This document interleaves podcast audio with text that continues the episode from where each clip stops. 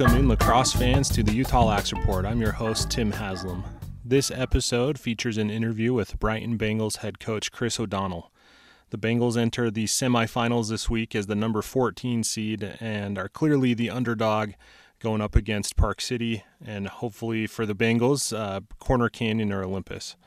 In this interview, we talk about how Coach O'Donnell got started playing lacrosse and how he eventually made it up to Utah coaching the Bengals in the newsletter this week, I talk about uh, all the different championship games, championship days that I've been to, uh, kind of go down memory lane. I also talk a little bit about the youth impact of a high school program.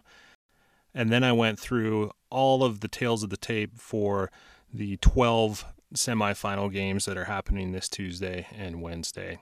Hope you enjoy the show. Welcome to the show, Coach. How are you? Good. How are you? Good. Thanks for joining me today. I know it's a busy time. You mentioned you're in Annapolis right now, waiting for a flight home. You know, and that's just kind of how May is these days. it, it is busy. So I, I want to thank you for taking the time to join us. Of course, of course. Thanks for having me. The, the Brighton team is an interesting one this year, and, and we'll definitely talk talk about that. But the first question I ask every every guest is, how did you start playing lacrosse? Just kind of grew up. So I'm from Virginia originally. Grew up. You know, my brother, oldest brother, played for a year. The one in between us played for a year, and then just kind of picked it up. I was always a big soccer player, so uh, needed another sport, just soccer, basketball, lacrosse. So kind of started playing fourth grade and never really stopped. Sure, and and you know, for those who don't know, typically those the East Coast and, and other parts of, of the country have boys soccer in the fall. Yes. So it's it's possible to, to also play boys lacrosse, which I yeah. am a fa- I think Utah should adopt that, but we'll see. Yeah, and that and I went to Catholic school, so that's our. I think the actual public schools were spring soccer for boys, but Catholic school it was fall for soccer. So I was able to do both in high school. And, and so you you play in high school. Did you did you play in college? What what sort of led to to that? And then how did you get into coaching? After high school, I went to Radford University. It's, it used to be a D1 team. I think they got rid of it in like 2001. So when I got there, it was just club uh, coaches or player run club, so no coaches, and just kind of went down there, didn't really have the so I wasn't really planning on playing. My roommate, who's one of my really good friends, was he he brought his stuff down to play and went to like the first practice and was like, "You you just just to say I have your mom strip your stuff down." So mom sends my stuff down and started playing, and now I got a you know, great group of buddies from it. And, really glad I ended up deciding to play after I was looking back and forth because I actually got more looks for for soccer, so I was a better soccer player. So uh, was looking at going to college for that, and then decided to switch to lacrosse. But really glad I did. And then uh, when I got after I graduated, struggled with the job market for a little bit. But it was like two weeks before the lacrosse season, high school lacrosse season out here, and we're just looking on Lax Power and saw like openings at a couple high schools I knew. Sent sent an email out to a coach, and he was like, "Yeah, actually, my JV coach just just had to move out of state for a job. Like, I need you now." I went and met him up at a practice, and gave me the head coach for a JV and never looked back. So, so a couple things to unpack there. Uh, first of all, RIP Lax Power, one of the greatest sites of all time. Second uh, would be what brought you to Utah initially? Wanted to get out of the DC area. I have my cousin and or my dad's excuse me, my dad's oldest sister lives out in Utah. So we had some family out there and wanted to get closer to the mountains. I love skiing and being up in there. So got married and she's from the DC area, so we decided to go somewhere else for a little bit uh, that brought us to Utah, and we love it. At, we love it out here. I coached at a school called Freedom, and one of the assistant varsity coaches knew Garrett from Ohio State, I believe. And so when I said I was moving to Utah, he was like, "Well, I know the head coach at Brighton. Do you want to coach in Utah?" And I was like, "Yeah." Like, put me in contact with him. So as a, I literally moved out. We moved out in January of 2018, and called him on my way out he was like, "Yeah, we got practice on Monday." So I literally showed up on Friday in Utah and was at practice on Monday for the full full season. Just kind of started that way, and then so I literally took my wife to a new new place she'd never been before, and then was gone every night for the class. I feel you on that one, man. That's that's rough. Good yeah. for her though for sticking with it. Oh yeah, yeah. She's she uh, she hates it's love hate relationship, but Yep. She, I know. she enjoys it. No, I, I think anyone listening to this podcast knows exactly where you're coming from. So Yeah. no need to uh, no need to explain that. Uh, you, you coach at JV at, at Brighton and eventually get the head Mhm. coaching job. What what has sort of been that that process? You know, uh, there's a lot going on at Brighton, just a new school, and then obviously with sanctioning, and uh, Mhm. there's a lot going on out there. how is how is how have you handled all that? Well, the good thing with me is it's it was already sanctioned in, in Virginia, so I had that experience with having to work with the ads and the, the school and all that before I moved out. So that wasn't too bad for me. It was probably a little harder on parents and, uh, and other people, but there's some familiarity with that. I think the hardest part was and Skyline had to deal with it this year. Last year we had the construction, so we weren't going to play any home games. But then it got then it got canceled. So I know how Skyline feels this year, but the school looks you've been out there this year it looks it looks it's going to look unreal when it's done and the indoor field is awesome so being able to work with that so. It's been nice having all that and the tom and and Mocker over at the school and justin have been been awesome super helpful so um, it's transition but it's it's it's it's working and it's working out well for us. Let, let's talk about just this season. You know, there there's always been high expectations for Brighton in all sports, to be honest, and and uh, you know this year was no different. Obviously, Brighton is a is a historic program. You know, we we didn't have last year, and so it was kind of tricky to know exactly what what was coming back and and what each team would look like, and that was statewide. But you know, you start off the season with a, a win over Alta, you know, eight seven, and, and again, you know, no one really knows who Alta was at the time either, and so you know, people were okay with that, I think. And then you go and lose to, uh, to Farmington and Lone Peak in, in both close games. Again, those were two teams we didn't know who they were.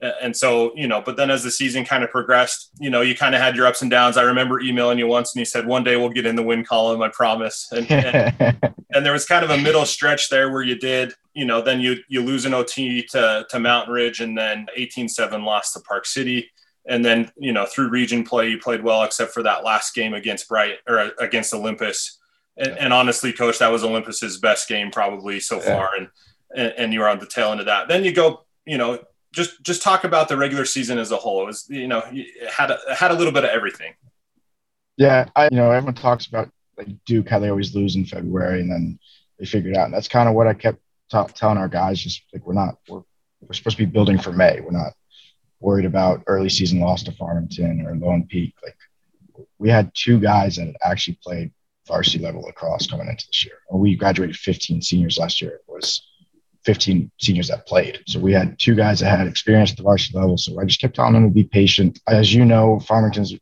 really, really good team. Uh, tons of experience. And then Lone Peak is, is Garrett Haas. Kid's just unreal. Was so much fun to watch. He dropped 13 on us. So we had, I had definitely like was joking with him after the game, but you know, we had some, had some fun with that. So we were just kind of building and building and we got lucky with our, all these regions are doing home and home and we didn't have that. So I was able to, I think uh, when the playoffs were set, I think we played 11 of the 16 teams in the top 16. And so it, that's kind of what my focus was on was we were going to be prepared for the tough games in the playoffs because we played hard game after hard game after hard game. And then the, you know, they lost us to Corner and Olympus and, and Park City. I didn't make the Park City game uh, with my wife getting her second dose of the vaccine that night, so I had to stay home with the kids. But the Olympus, I mean, Olympus was unreal that night in that game. Yeah, I was talking to Nick after that game for a while, and he was, I was like, ah, sorry, we didn't really give you a game for the region championship, and he was just like, we were on one tonight. And so it was, it was definitely that struggle. And then after the after that Olympus game, we kind of came together as a team because we knew that it was we had a week before our first playoff game, and we're like, what are our expectations? What like I had them all right on a piece of paper. What, how far they think we can go, how far they want to go, and why we want, you know, what what happened in the regular season. Kind of just talked about it as a team and regrouped and knew we had a, bat, a couple battles coming up, but we're we're back to where you know it, Brighton's supposed to be in one of the final four every year. So uh, we made it there, and I think some parents were kind of worried about it, especially early in the year. But I just told them that guy, even at our banquet, I was just like, I just kept saying, be patient. So it paid off in the end. I think we're happy where we are. But you know, it's we got we're not done. Right? We're we, we're looking forward to the challenge on Wednesday, and you know, we we still have expectations of of, of winning and, and playing in that state championship game. Definitely, you know, and and you came out in the first round of the playoffs and upset Farmington 9-8, and then you beat Davis 13-9. Both, you know, obviously Davis County teams. You, you, had to travel up here for both of those. So, so great, great wins. You know, the Davis game played in a park. When was the last time you played in the park, Coach? When we went to Davis two years ago. okay. yeah. So, but besides the, besides that, I guess Bingham plays at that middle school every once in a while. Sure who knows? And, it's always always turf fields, right? Nowadays. Yeah, and, and it's not an insult to Davis. It's actually a great little field mm-hmm. for lacrosse. So yeah. you know, a fun atmosphere too. They pack those sidelines pretty good. So mm. Great little spot. And then then like you mentioned, Park City on Wednesday in the semifinals. You know, they beat you pretty good, 18-7 in the regular season. Mm like you said though a different team as are they to be fair what are what are your expectations what what do you think you know what are, what are you going to try i don't want to give away your game plan but you know are, what are you doing what are you saying to the guys to prepare them we kind of just i haven't really talked to them as much this weekend i wanted to give them two tough games give them the weekend to relax i'm away this weekend so it helps me kind of keep my mind off it i think we're just gonna the last two games we kind of played a style we liked and, and Farmington gets up and down the field really well, so we wanted to slow them down. We had to control the ball against Davis and their 10 man ride. So we kind of just we got back to how we want to play as a team. You know, that when we can can go, get up and go, but you know, slow it down and win, win our sixes because I think we're a really good six on six team with who we have and the speed that we have. So um, just kind of use use that again, continue to play our game, and the energy has been different for us this uh, last two weeks. I think the kids kind of knew, you know, their season is on the line every game instead of, oh, there's always tomorrow. We kind of have that no, no tomorrow mentality right now. So that always helps. And having all the coaches there, you know, now that the JV coaches are helping out, they, they're just focused on the sideline and the energy of practice and all that. So it's always nice with that. And, uh, you know, we'll see on Wednesday how the chips fall. Um, mm talk about talk about those assistants. Who, who do you have on your staff? Who are some of the the key guys on your staff? So my offense coordinator is Grant Pierce. He's a Brighton alumni. Played with when Bubba was here. You know, won the I think he's got two state championships with Brighton.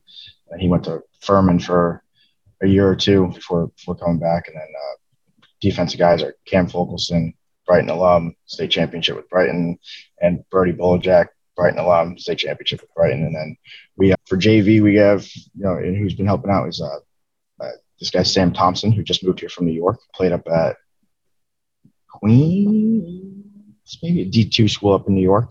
Uh, and he just moved here and is a teacher at Brighton, which makes a huge difference having someone in the school that if something's going on, he's like, hey, go do this. So that's, that's been a ton of help. And then two more Brighton alums with him, like Cody Chase and, and Hunter, both state champions, both Brighton alums. So we kind of, when I built the staff, I wanted that, bring that Brighton like prestige of like state champions and the alumni and, and all that. So it's, it's nice to have more young staff, but we have, we have all played in college. We've all played high school. We have the experience of, of playing um, for as long as we all have. So should should be a good one. Like you mentioned, those coaches all played at Brighton. I, those are all familiar names, and you know it's good to see them on the sidelines. Anything else you want to talk about before we jump off? I I think we're good. I think one of the so we're we we're supposed to play Wednesday at seven, and that's our graduation. So we are we're hopefully it sounds like the school's working on some couple things to make sure these kids get recognition for graduation. But no, we're excited to play. It's the four schools that I've looked at that I thought were had a good chance to be in at least Corner Canyon Park City. So you're glad to be there and recognize with them, and it should be it should be a fun challenge, and looking forward to it.